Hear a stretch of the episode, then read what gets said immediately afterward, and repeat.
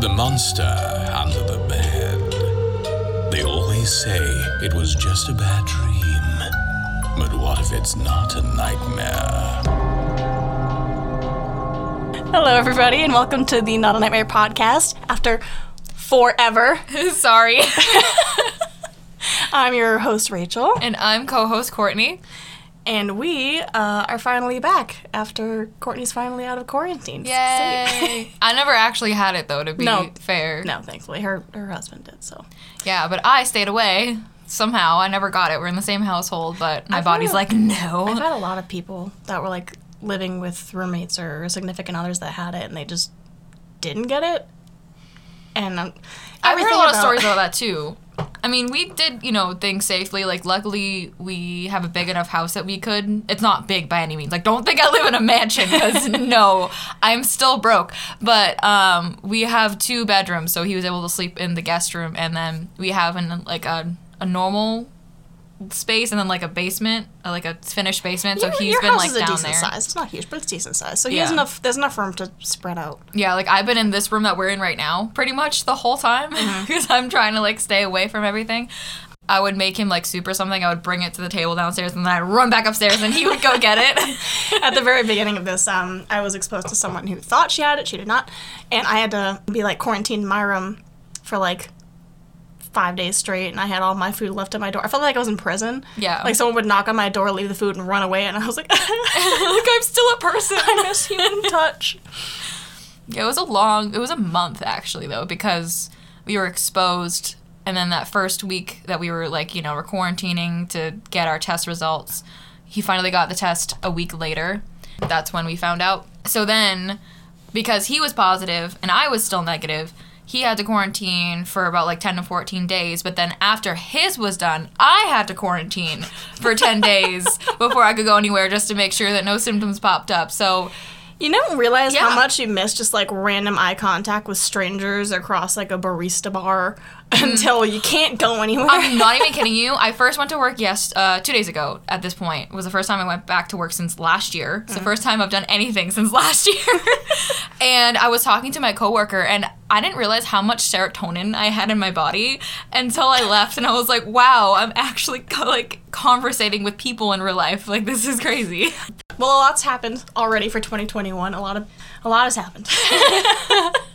It's So- only the 23rd day, but Not that we're counting or anything. No. uh, but no. I mean, Happy New Year though, because Yeah. we didn't get to say that, obviously. and we've missed you. And in the meantime, we've been writing stories because you know what else is there to do when the world's burning around you? than to try and focus on the little bits of serotonin you have. So Right, exactly.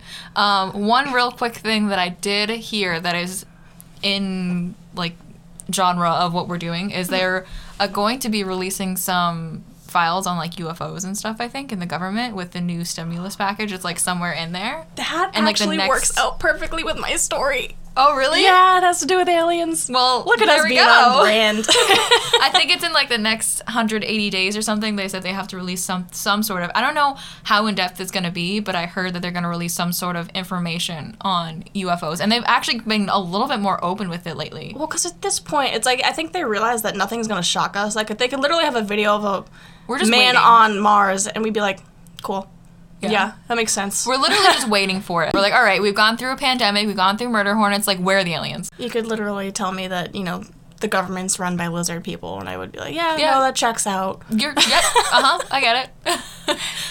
Which is a theory, by the way. But Um, um, speaking of, so what are you sharing with us today then? okay, so I, aliens for me are like a lot more scary than paranormal stuff. It's all freaky to me Yeah. because I'm I get freaked out by all of it and I love it, but it's just something about aliens just seems so much more plausible because like the idea of like spiritual stuff, like it's I believe in it.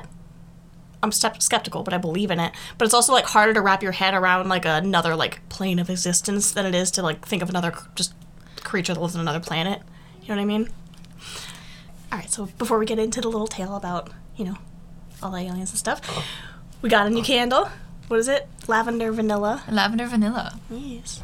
We gotta get more candles. Yeah, I know. That If you guys like- have any ca- recommended candle scents? Hi, Twix. Her kitty's in here with us. He's wanted to. He's making biscuits right now, and Yeah. fun fact: when he makes biscuits, when he like kneads, he meows. He has to. He lets everybody know. He's like, "I'm making biscuits right now." He's usually in some." here when we do these. He Yeah. likes. He's a little horror fan too. Huh?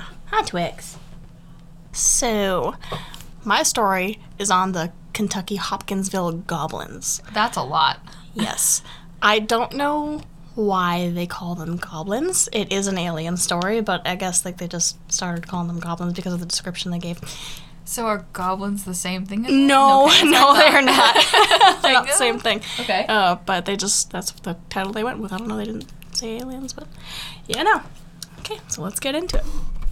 I'm ready. Have you ever wondered why aliens are so often depicted as little green men in movies and literature? It never seems that the characteristics of our possible space neighbors vary very much.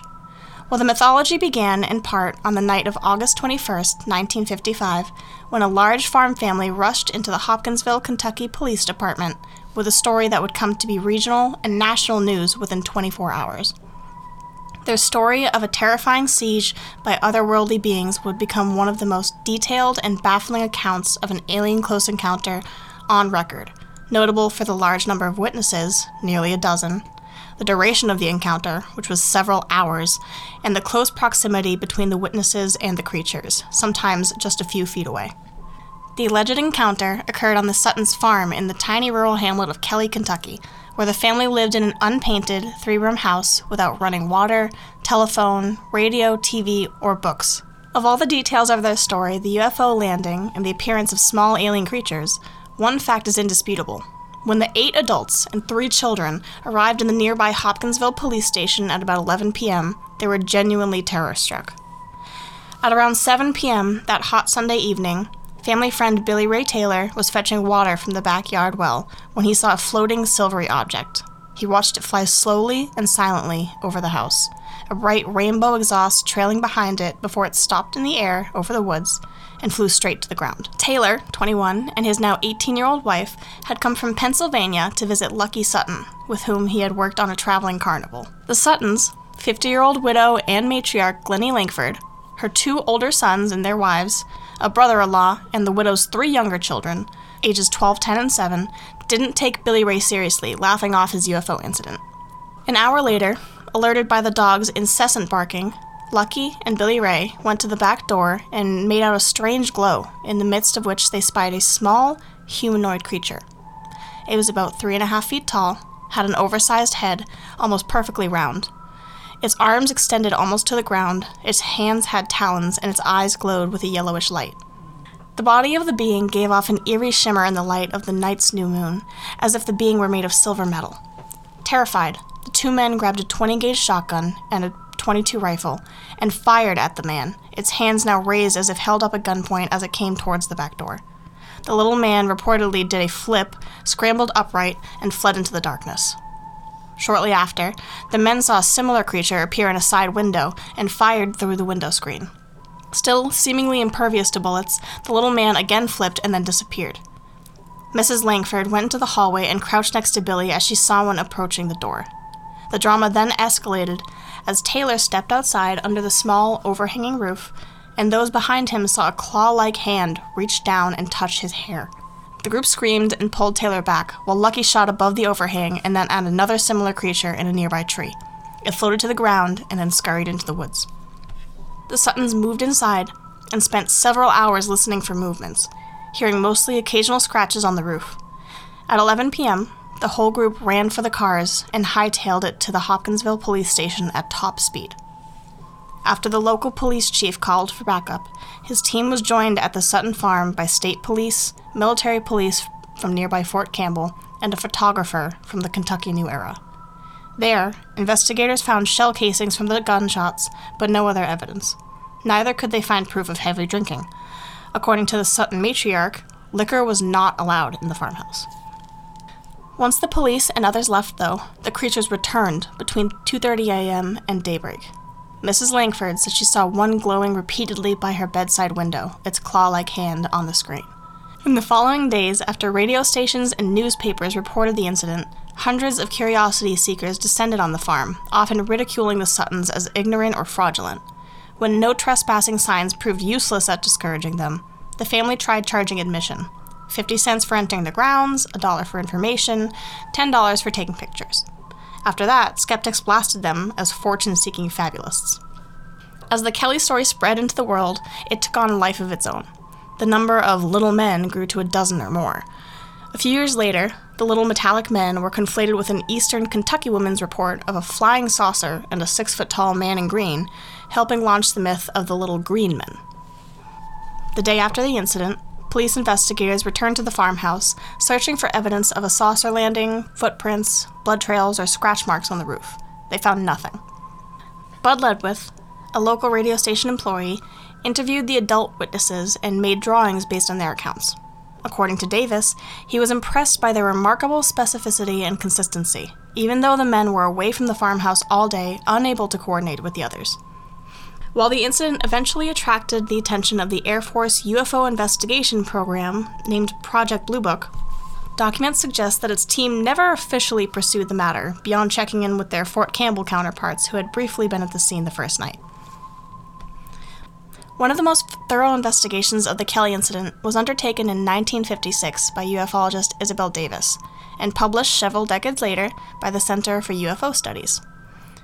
Her nearly 200 page report included detailed maps, drawings, documentary records, summaries of similar accounts around the world, and interviews with several Sutton family members and police investigators. Davis summarized the police investigators' concerns about the lack of physical evidence, but to her reckoning, none of the possible explanations a deliberate hoax, a publicity play, group hallucinations made sense. While questions arose about whether the young men were exaggerating, possibly fueled by hidden stores of liquor, Davis's strong impression after meeting Mrs. Lankford was one of a somber, no nonsense matriarch who abhorred the limelight and had no reason to lie. None of the witnesses, Davis noted, had any history of making preposterous allegations. In 2006, Joe Nickell, Senior Research Fellow of the International Committee for Skeptical Inquiry and a self styled paranormal investigator, reviewed the accumulated evidence in an article titled Siege of the Little Green Men, the 1955 Kelly, Kentucky incident. In it, he raised suspicion about what he called Billy Taylor's embroidered testimony. He matched Taylor's UFO sighting with similar reports from that day, which suggested a small meteor in the vicinity. As for the little men, Nickell floated an explanation used for alien encounter stories owls. In particular, the great horned owl. The species of owl has long wings that could be mistaken for arms, along with talons, yellow eyes, long ears, and a round head that might have also matched the little men description. As for their metallic shine, Nickell suggests they could have easily been reflecting moonlight. But while great horned owls are known to be active at dusk and extremely aggressive when defending their nest, some investigators question characterizations of the creatures as hostile. To some, their behavior that night in Kelly appeared to be simply curious. But unless these creatures decide to make another surprise visit, we may never know what their intentions were that night. So, as a skeptic's point of view on this, mm. There was one part where you said, obviously, at the very beginning, that they had nothing to keep them entertained. Yes. So, I was thinking, they're bored as hell. Why don't Yeah. they make up a story? Their imaginations, I'm sure, are running wild. True. I Brings mean, some.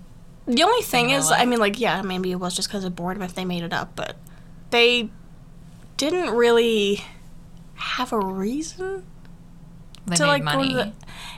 Barely. I mean, they didn't start making money at first. Like, you th- if they were actually trying to make money off of it, you think from the very beginning they would be like, "Oh, you want merch? Like, we can whatever." But they didn't do that. They only started charging people because people were literally like breaking into their house and stealing things as like souvenirs for being there and like trespassing on their property and shit. And so they're like, well, if you're gonna be here, you're gonna pay us to be here. Which I, I guess mean, makes sense because I mean, if people were trying to come into my house, I'd be like, no, give me twenty bucks. Then Yeah. you can come see my house. but I'm, I don't know. Just like again, just uh, uh, they could have seen it. I'm not saying that they definitely didn't. I'm just saying from like a skeptic's point of view, that was the one thing in my head that popped up was like, well, maybe they're just bored. I mean, yeah, but I mean, going to the police, I guess, is just I don't know.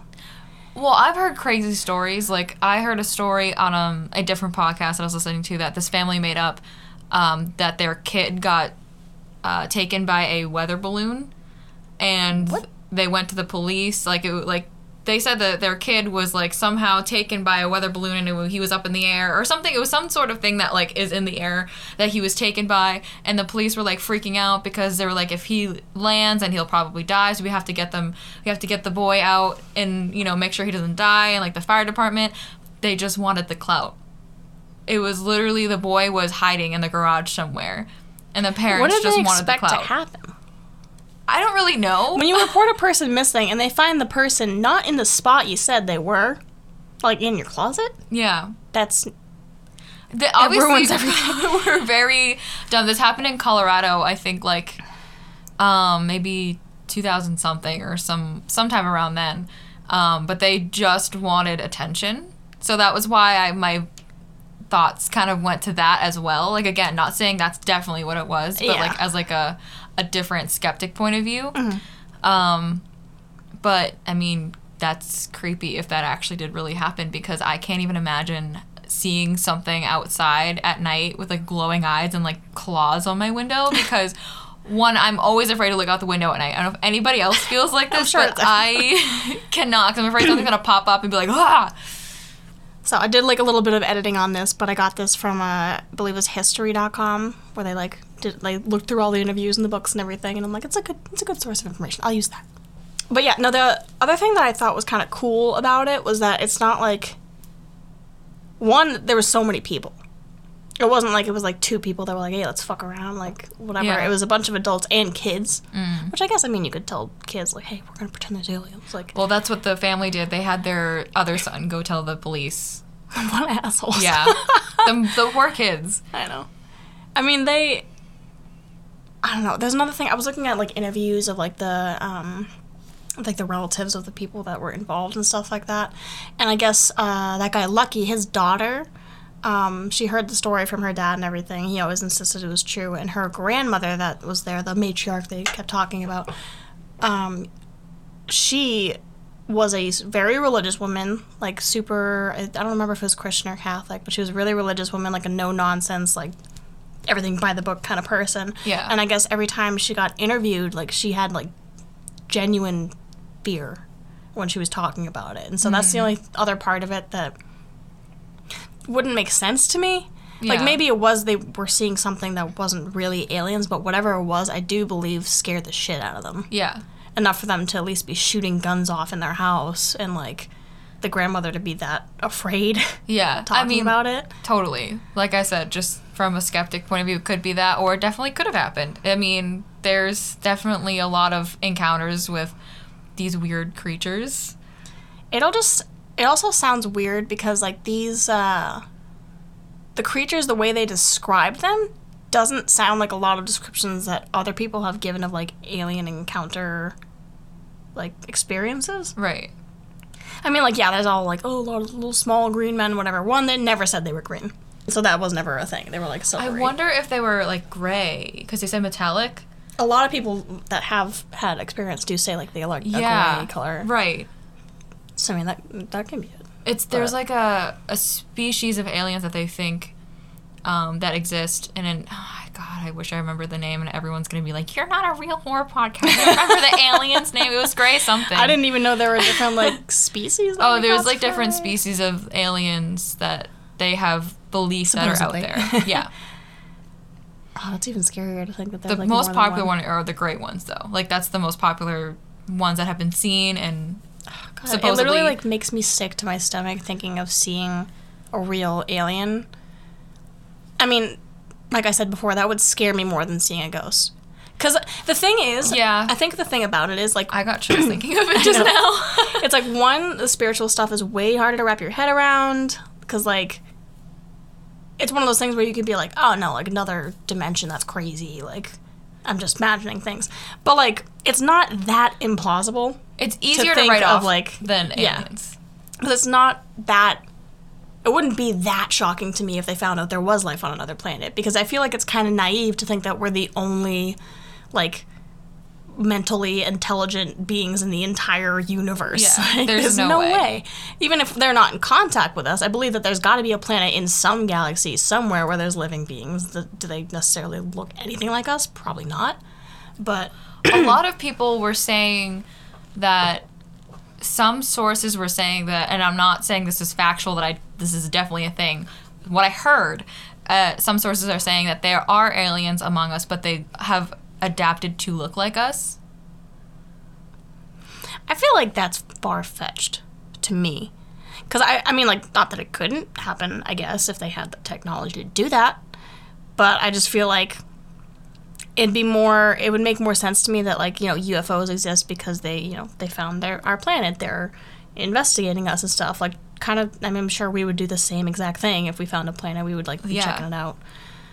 But, um, We would do that Mars, you know. if, Mars was, if Mars was covered in little green men, yeah. but no, just I. Yeah, I mean, I'm I'm a little skeptical of this story too, but there's also a lot of that I don't understand. Like, why would eleven people just suddenly be like, you know what? Let's let's just say that there are aliens here. We're bored. yeah, why not? No, totally. Yeah. and then the rest of their lives, everyone's calling them crazy and they get harassed and shit like that. So it's like, I mean, yeah, is it worth but the it? cost? Like, Yeah.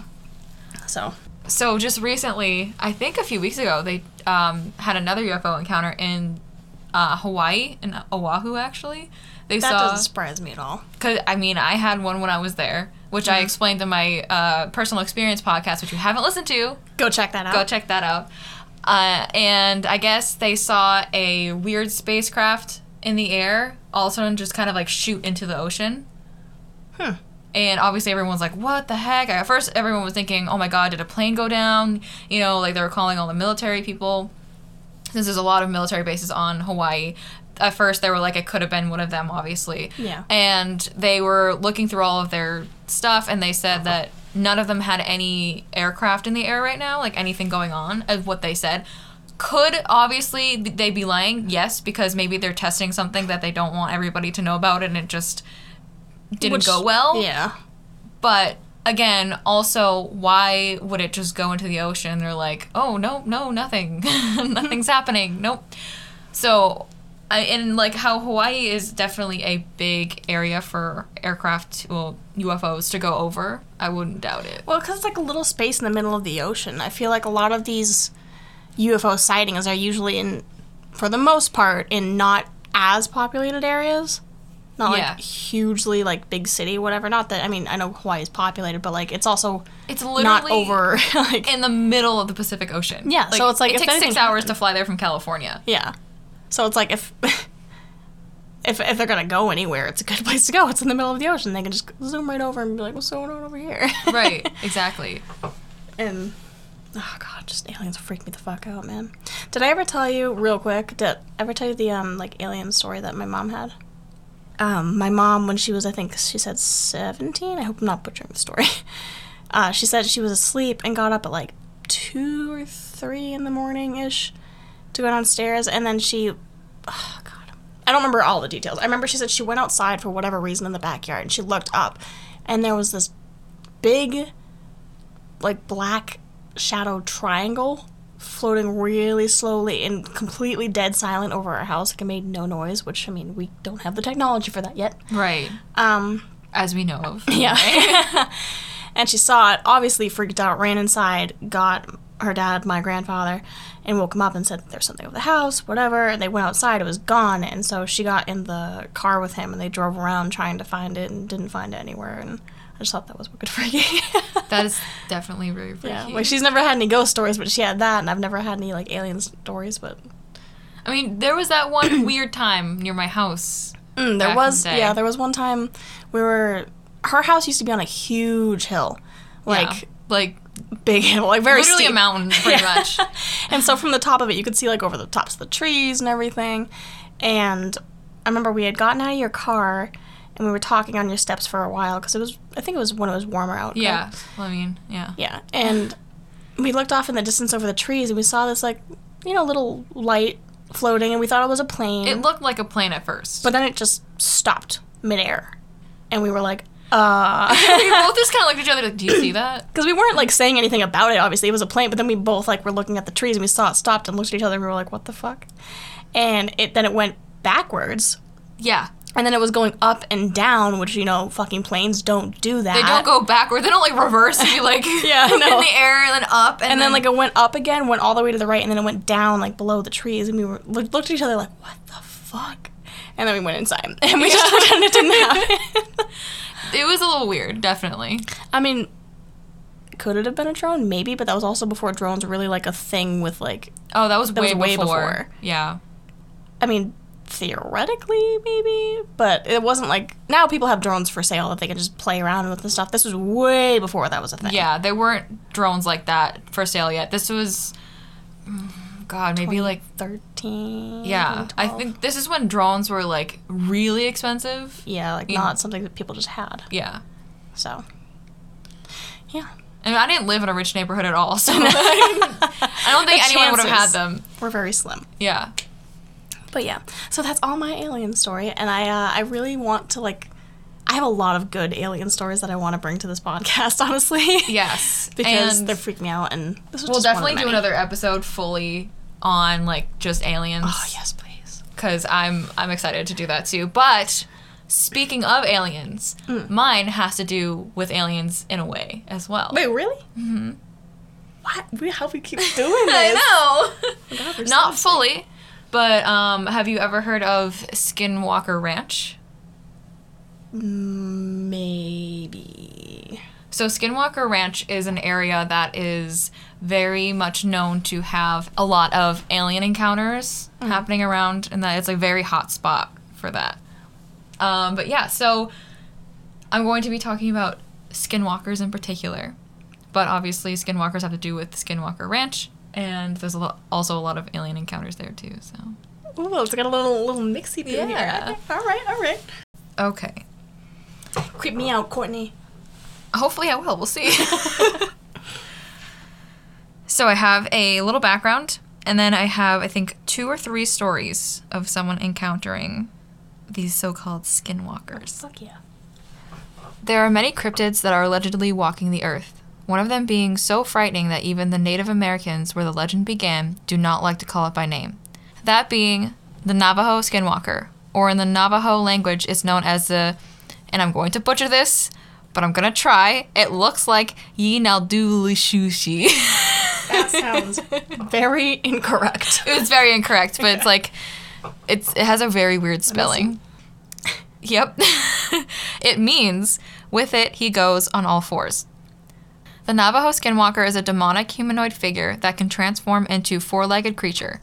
Most have described seeing it as a deformed animalistic body, marred face, and blazing orange red eyes.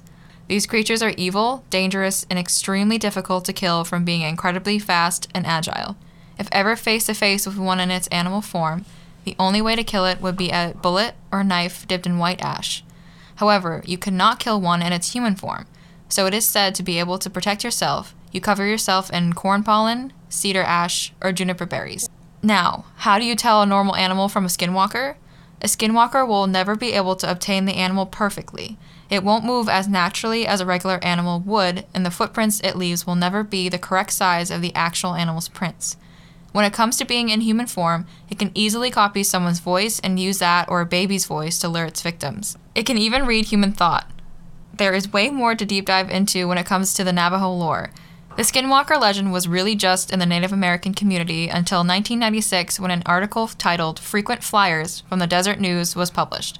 This covered a Utah's family terrifying experience with a mysterious creature, as well as cattle mutilations, UFO sightings, disappearances, and random crop circles.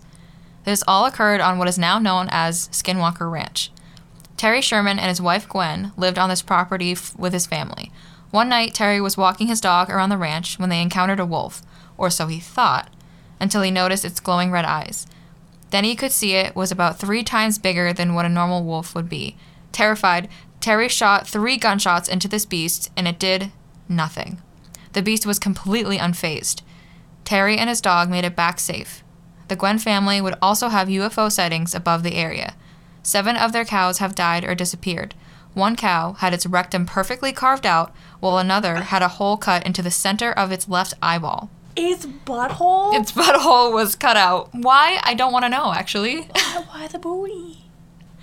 The cattle would be surrounded by an awful chemical smell. A cow that had vanished left tracks that just suddenly stopped.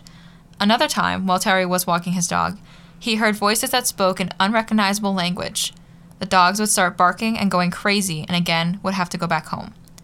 After these encounters, and only owning their ranch for 18 months, the Shermans decided to sell the property. Several owners after them had said that they also encountered the same type of creature. It made a popular site for paranormal researchers to come and investigate that area. And that is how it eventually got the name Skinwalker Ranch.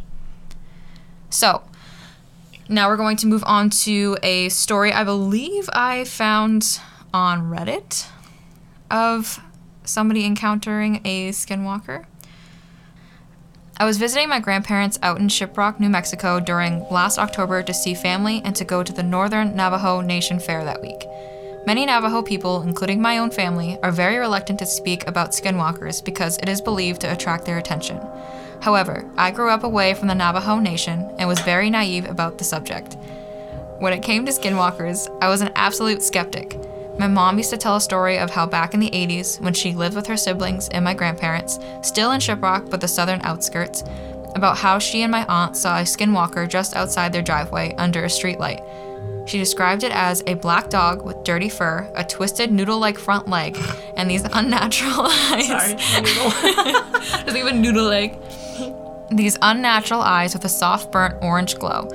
Me, being my own closed minded self, doubted every word, but I never said my doubts aloud. These doubts totally changed last year when I went to my grandparents' house. Me and my family had just finished going to the carnival at Navajo Nation Fair and called it a night. The house was close enough where we could walk home in just 10 minutes, so we did. When we got there, it was about 9 at night where we stayed up until 2 a.m. catching up about family affairs and the local news. It was during that time that I just decidedly opened my mouth and blurted out the question Hey, are skinwalkers real? Guys? I asked. You shouldn't be speaking about that, my grandma said with almost a disturbed yell in her voice. She and my grandfather both decided to go to bed. After being scolded by my mom, one of my aunts chimed in with a very cautious tone and says, They're real, all right. Had a few start screaming outside of my trailer in Farmington just a few nights ago. Your cousin had nightmares the whole night and woke up crying that morning. Not wanting to push the discomfort any further, we all decided to go to bed. Now, the trailer slash home is pretty old and it was a really nice night, so we slept with the windows open with the screens to prevent bugs coming in. Everyone had drifted off to sleep except me, because my mind was still going a million miles a minute about skinwalkers and wondered if I ever encounter one while here on the reservation. As a kid, I was told it was taboo to think about skinwalkers because it can still call their attention. That's when the shit totally hit the fan. Just as I was settling and finally getting relaxed for sleep, I started to hear something moving outside. I get up from the couch and start wandering over to the kitchen window. In the trailer, all of the rooms have the lights out, so the only visible light that can be seen is from the porch light out front. I was thankful for this because I told myself if it really was a skinwalker outside, then hopefully it wouldn't notice me seeing it. So I muster up the courage and take a quick scan of outside. From the porch light, all I can see is the dusty ground and the vehicles that my family drove, along with some old metal trash cans that stood beside the road. Looking for about a good five seconds, I wasn't able to see anything, so I was getting ready to turn around and walk back to bed, thinking it was just a stray cat or something.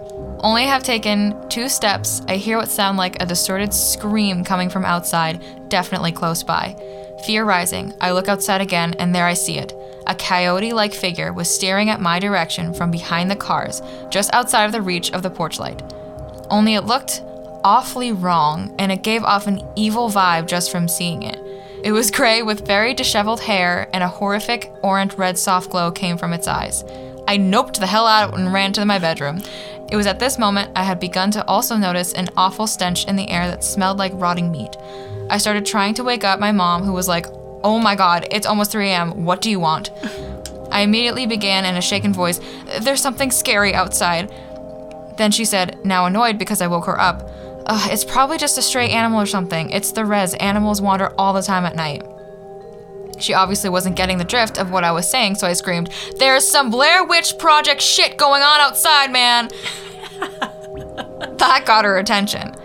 What? What the hell are you talking about? She asked. Then we heard it. The thing outside started making more of its dreadful like screams and started what sounded like thrashing outside on the ground. Hear that? That's what I'm talking about. So both her and I got back up, looked outside the window, and the coyote thing was making its way to the door. It walked with an odd limp and dragged its back right leg as if it was handicapped. We could hear it start to scratch against the door and make this odd, muffling, moaning sound. My mom went and got my dad, and they both started shouting in Navajo all sorts of words, telling the thing to go away and saying it's not welcome here. Well, all this commotion was enough to get the rest of the trailer up as they came out into the hallway. The only thing my mom did was turn to them and said, Skinwalker, while proceeding to point to the door. Noises still happening. Apparently, they already knew exactly what to do as my grandfather got out a handgun from a drawer and a bag of ashes. He coated a few bullets and loaded them into the gun and went straight to the door. Yelling out more Navajo that was too fast for me to comprehend, he swung open the door and fired twice. Nothing. The thing managed to escape before my grandpa could put a bullet in it. That's the fastest one I've ever seen, said my grandpa. Next thing you know, my aunts and my parents are freaking out about what just happened, saying stuff like, What if it comes back tomorrow? And it saw us. Does that mean we're targets now? Afterwards, my grandparents calmed everyone down, myself included, saying, We'll be fine, and we all went to bed. Morning comes, and my grandparents call one of their neighbors and explain to them what happened. Apparently, one of them was a medicine man who used to partake Navajo ceremonies used for healing and c- curing sicknesses, and came over to bless each family member and the grounds outside. Today, I'm very convinced that what I saw was a skinwalker. I still plan on going back for visits to the family and the Northern Navajo Nation Fair. Fun stuff. I just adamantly hope that I never have such an awful experience like that ever again. I cannot imagine ever seeing something like just limping and dragging its leg to my door. So, do all of them have like a weird misshapen leg? Because I know you were saying the noodle leg and the other thing. So, like, Uh, so, like I said before in the beginning, a lot of the time, skinwalkers, when they try to imitate an animal, they can't look exactly like the animal. So, they'll have something weird about them that kind of lets you know that that's not a wolf or whatever they're trying to look like. did I? Okay, so when I've heard of skinwalkers before, and I don't know if you already said this, so sorry if I'm re asking, but It's okay. can they can look like people, right? Yes. Uh, do they look weird when they look like people? Um, Or is it just when they look like animals? what I read was mostly just animals, but it definitely could be with people as well. Because I've heard other skinwalker stories, and it's like, I've heard that you get like a, a weird vibe off of them, like you know that they're just not right. Yeah. Which I'm sure is like the same thing, like from this creepy wolf fucking thing. Yeah, with a noodle leg and whatever dragging behind him. you see a, a, a coyote with a noodle leg, you know, you know something's up. I'm just surprised that his mom didn't know right away because like they were just talking about Yeah. it and they were just like, "Oh, don't say that." Well, I mean, if, if it was so early in the morning, I'm sure she was like freaked out enough that she was like, nah. Yeah. Just go. I mean, uh, she was tired enough that she just wanted to go back to bed. but oof, I, get more right. I have one more. Yes. So this story starts in 1995, which is when we were born. Ooh. I got it. First, this also I think I think it was from like Thoughts catalog or something, or from Reddit. It was one of those sites that I'll get these stories from sometimes. It is called "To This Day I Regret Looking to My Right That Night." It was 1995, and my buddy and I were on a road trip from Mississippi to Texas. We were driving through the night this particular time. This road was kind of like Christmasville Road. The locals reading this will know what I mean. The non locals just have to use your imagination. it was dark, winding, full of hills that ended in curves. There were beady and glowing eyes on both sides of the road. You could hear the crickets and the bullfrogs over the sound of the wind rushing by that old Sentra. It was peaceful and creepy at the same time. The humidity was a real thing, tangible. The air was thick. It smelled like pastures, hay, and swamp. We drove for what seemed like hours. It was after midnight, and I saw a sign that informed me that Bivins was the next town of any size. I was hypnotized by the yellow lines on the road. We hadn't seen another car in at least an hour. Sleepy. I rolled the window down and lit a cigarette. There was music coming from the radio. The tape player, it was either Tupac or Bob Seger. I smoked my cigarette absentmindedly, flicking ashes out of the window. I took one last puff and flicked the camel short off into the woods. Then I saw it. I never looked to my right. I didn't even kind of peek to the right. Maybe I did a little when I flicked the cigarette away. I don't know. What I do know is that in my periphery, there was something running alongside the car. It was just behind my window, behind where the edge of the door ends and before where the back window begins. I looked over at the speedometer, 40 miles an hour. I looked at my friend. He was looking straight ahead. I looked straight ahead. I could still see it. I could see one huge arm, matted hair, reddish brown, sticky looking primal. I eased my right hand over and rolled up my window. My friend was still looking straight ahead. His jaw was clenched, and he put both hands on the wheel. He sped up. No words were said. I looked straight ahead, and still out of my periphery, I could see that arm moving, muscles and tendons visibly rippling beneath that matted hair. As the car gained a little speed, the thing running alongside us lost pace, slightly. I then saw the hand on the end of that nightmarish arm. The hand was clenched into a fist the size of a cantaloupe, a big cantaloupe. It was covered in the same hair but slightly darker around the fingers, like it was stained or something. Suddenly, the hand unclenched, and then I saw the claws, black as this damned after midnight Texas night. Those claws were at least two inches long, sharp, like animals. This wasn't a hand so much as it was the killing paw and claws of some beast whose only purpose was to kill and eat. I looked back at my friend. I looked at the speedometer 50 miles an hour. I looked straight ahead. It was still there. I lit another cigarette, didn't roll the window down, and simply said, Shit. The music had stopped. I finally broke the silence and said, Hey, do you? And before I could finish, my buddy said, I see it. I've been seeing it. I can't even see you, but I can see whatever the hell that shit is. How much do you see? More than I want to. Speed up, John. Just speed up. I, I can't keep up forever. I looked over, 55 miles per hour. Whatever was chasing us, silently, was starting to lag behind. I finally looked to my right just a bit. Imagine the scary part of the movie where you put your hands in front of your face but still peek through. In 37 years, I have two regrets. One is picking up that first cigarette, and the other is me looking to my right that night. This beast was huge. Its chest was above the top of the car, and all I could see was that matted reddish brown hair. Then it bent forward as it ran. I saw the face of this thing. All reality stopped. We were no longer driving down some country road in Texas. We were now trying to escape from the depths of a monster inhabited hell. This thing's face is beyond my powers to describe. It was evil. The eyes were black and the pupils were red. It flashed its teeth at me in a snarl, yellow and huge. Saliva dripped from its mouth. It opened its eyes wide and it looked hungry and pissed off. Then it opened its mouth. The skin pulled back until all you could see were black gums and yellow teeth. Immediately, I could feel the car accelerate. Fucking hell, John, just go! I prayed. I cussed. I lit a cigarette. Then, like sunshine breaking through the clouds, the road straightened out.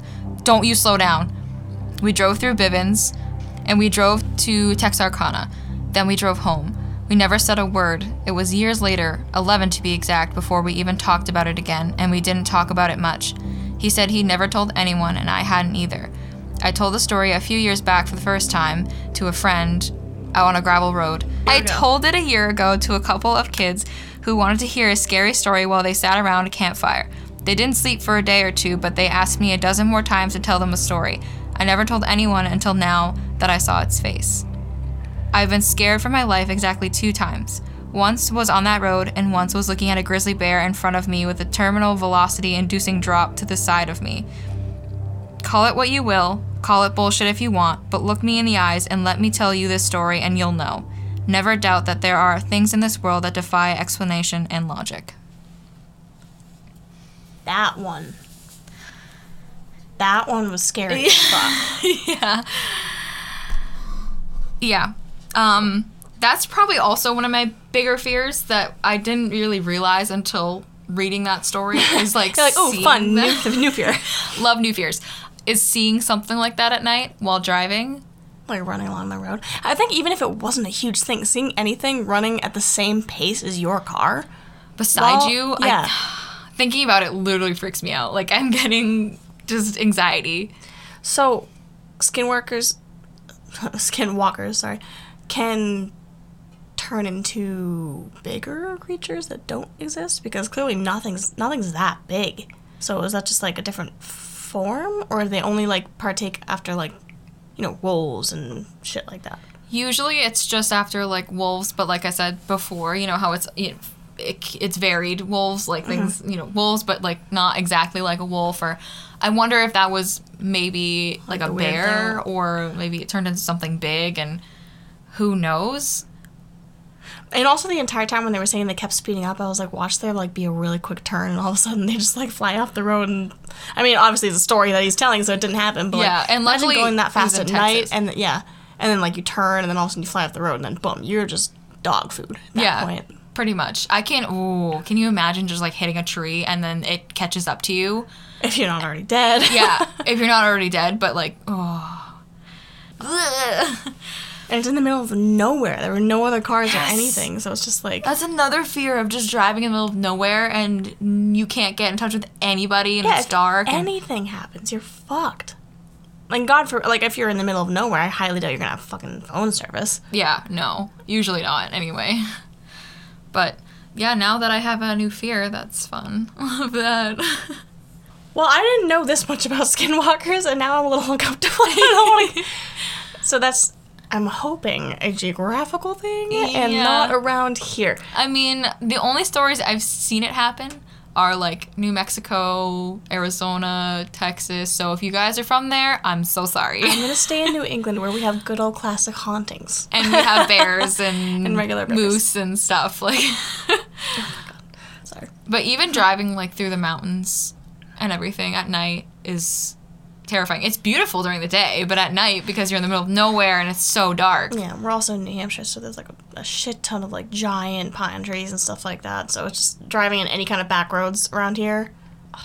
I'm so glad that I'm here during the day because normally when we record this podcast, I come here at night, and if I don't end up sleeping over, I drive home in the dark down all these back roads. Yeah. And it's there's not a lot of lights on your mm-hmm. street. And if. I had heard this while I had to drive home, the entire time I would have been like, "Don't look out the windows. It's okay. You don't know that was no, that's a tree. No, it's not a person. Okay, But good." apparently like your peripheral vision is more powerful than your like normal vision. yeah, no one just no one realizes that it's more sensitive. Yeah. than your normal vision. Like you can actually see a lot more than you think you can. Well, because you're not like it's kind of like how you can see your nose at all times, but you're not Ignore it. focusing on your nose. It's like that. So when you focus on seeing like your peripheral vision, you can really start seeing it more so. Anything out of like peripherals where you like see something for a second, but it's not even like you saw for a second. It was It was running with them. there. I just I don't know. Oh, Like I God, seriously have never thought of of something like that happening until now. And just I have a new fear too now. It's not even seeing a giant beast. It's just seeing anything Running with you. running along the road with me. and it can read your thoughts. I forgot about that. Yeah. No. no. So if Oh it, my God, if you're just, gonna turn or anything, it will know. we just cursed all of you guys. Sorry, not sorry. If you're thinking of skinwalkers, oh my god, if you're in Arizona or New Mexico, I'm so sorry. if you also if you're in that area though and you you know your family is from like the Navajo or anything, please give us any sort of stories or any information that you might have that I might not have found. This is yeah. I if either of our topics, like anything from like the, skinwalkers or aliens and stuff like that. I know like some of you have actually reached out with your stories and at some point we're gonna put um you know those on here but we'd Right. love, love to get a little bit more so if you have you know any stories of your own personal alien encounter skinwalker encounter or any creepy stuff we would love for you to send that uh, not a nightmare podcast at gmail.com Just so you know, because we really would love to read your stories on Yeah. here. I know. Uh, we did. We also are on Facebook. I reached out on Facebook recently um, to find out if anyone had any stories they really wanted to hear on here. We actually got this, uh, my story at least, um, the Kentucky Hopkinsville Goblins. That's a mouthful. Yeah, it is. got that from uh, my friend Nicole on there. So. So we you, do Nicole. listen to your input if you have any. Yeah. So Please, please. put some.